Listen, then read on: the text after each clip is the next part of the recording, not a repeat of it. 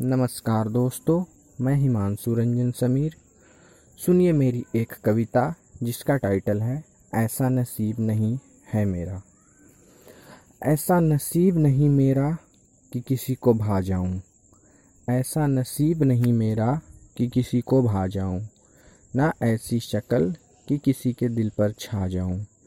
वो किताबी बातें हैं दिल से इश्क विश्क। मैं वो खुली किताब नहीं जो सबको समझ आ जाऊँ।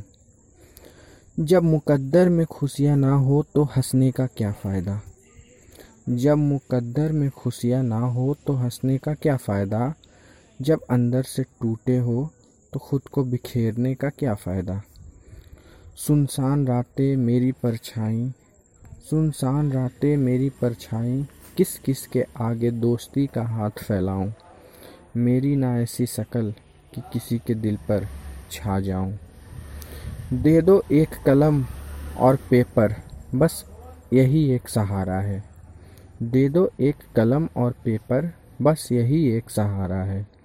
सोचता हूँ सो जाऊँ, पर नींद भी ना हमारा है। एक दिन होगा कोई, हमारा भी हमदर्द। कब तक मैं अपने दर्द को छुपाऊं? एक दिन होगा, हमारा भी कोई हमदर्द। कब तक मैं दर्द को छुपाऊं? मेरी ऐसी शक्ल नहीं कि किसी के दिल पर छा जाऊँ। ऐसा नसीब नहीं मेरा कि मैं किसी को भा जाऊँ। धन्यवाद।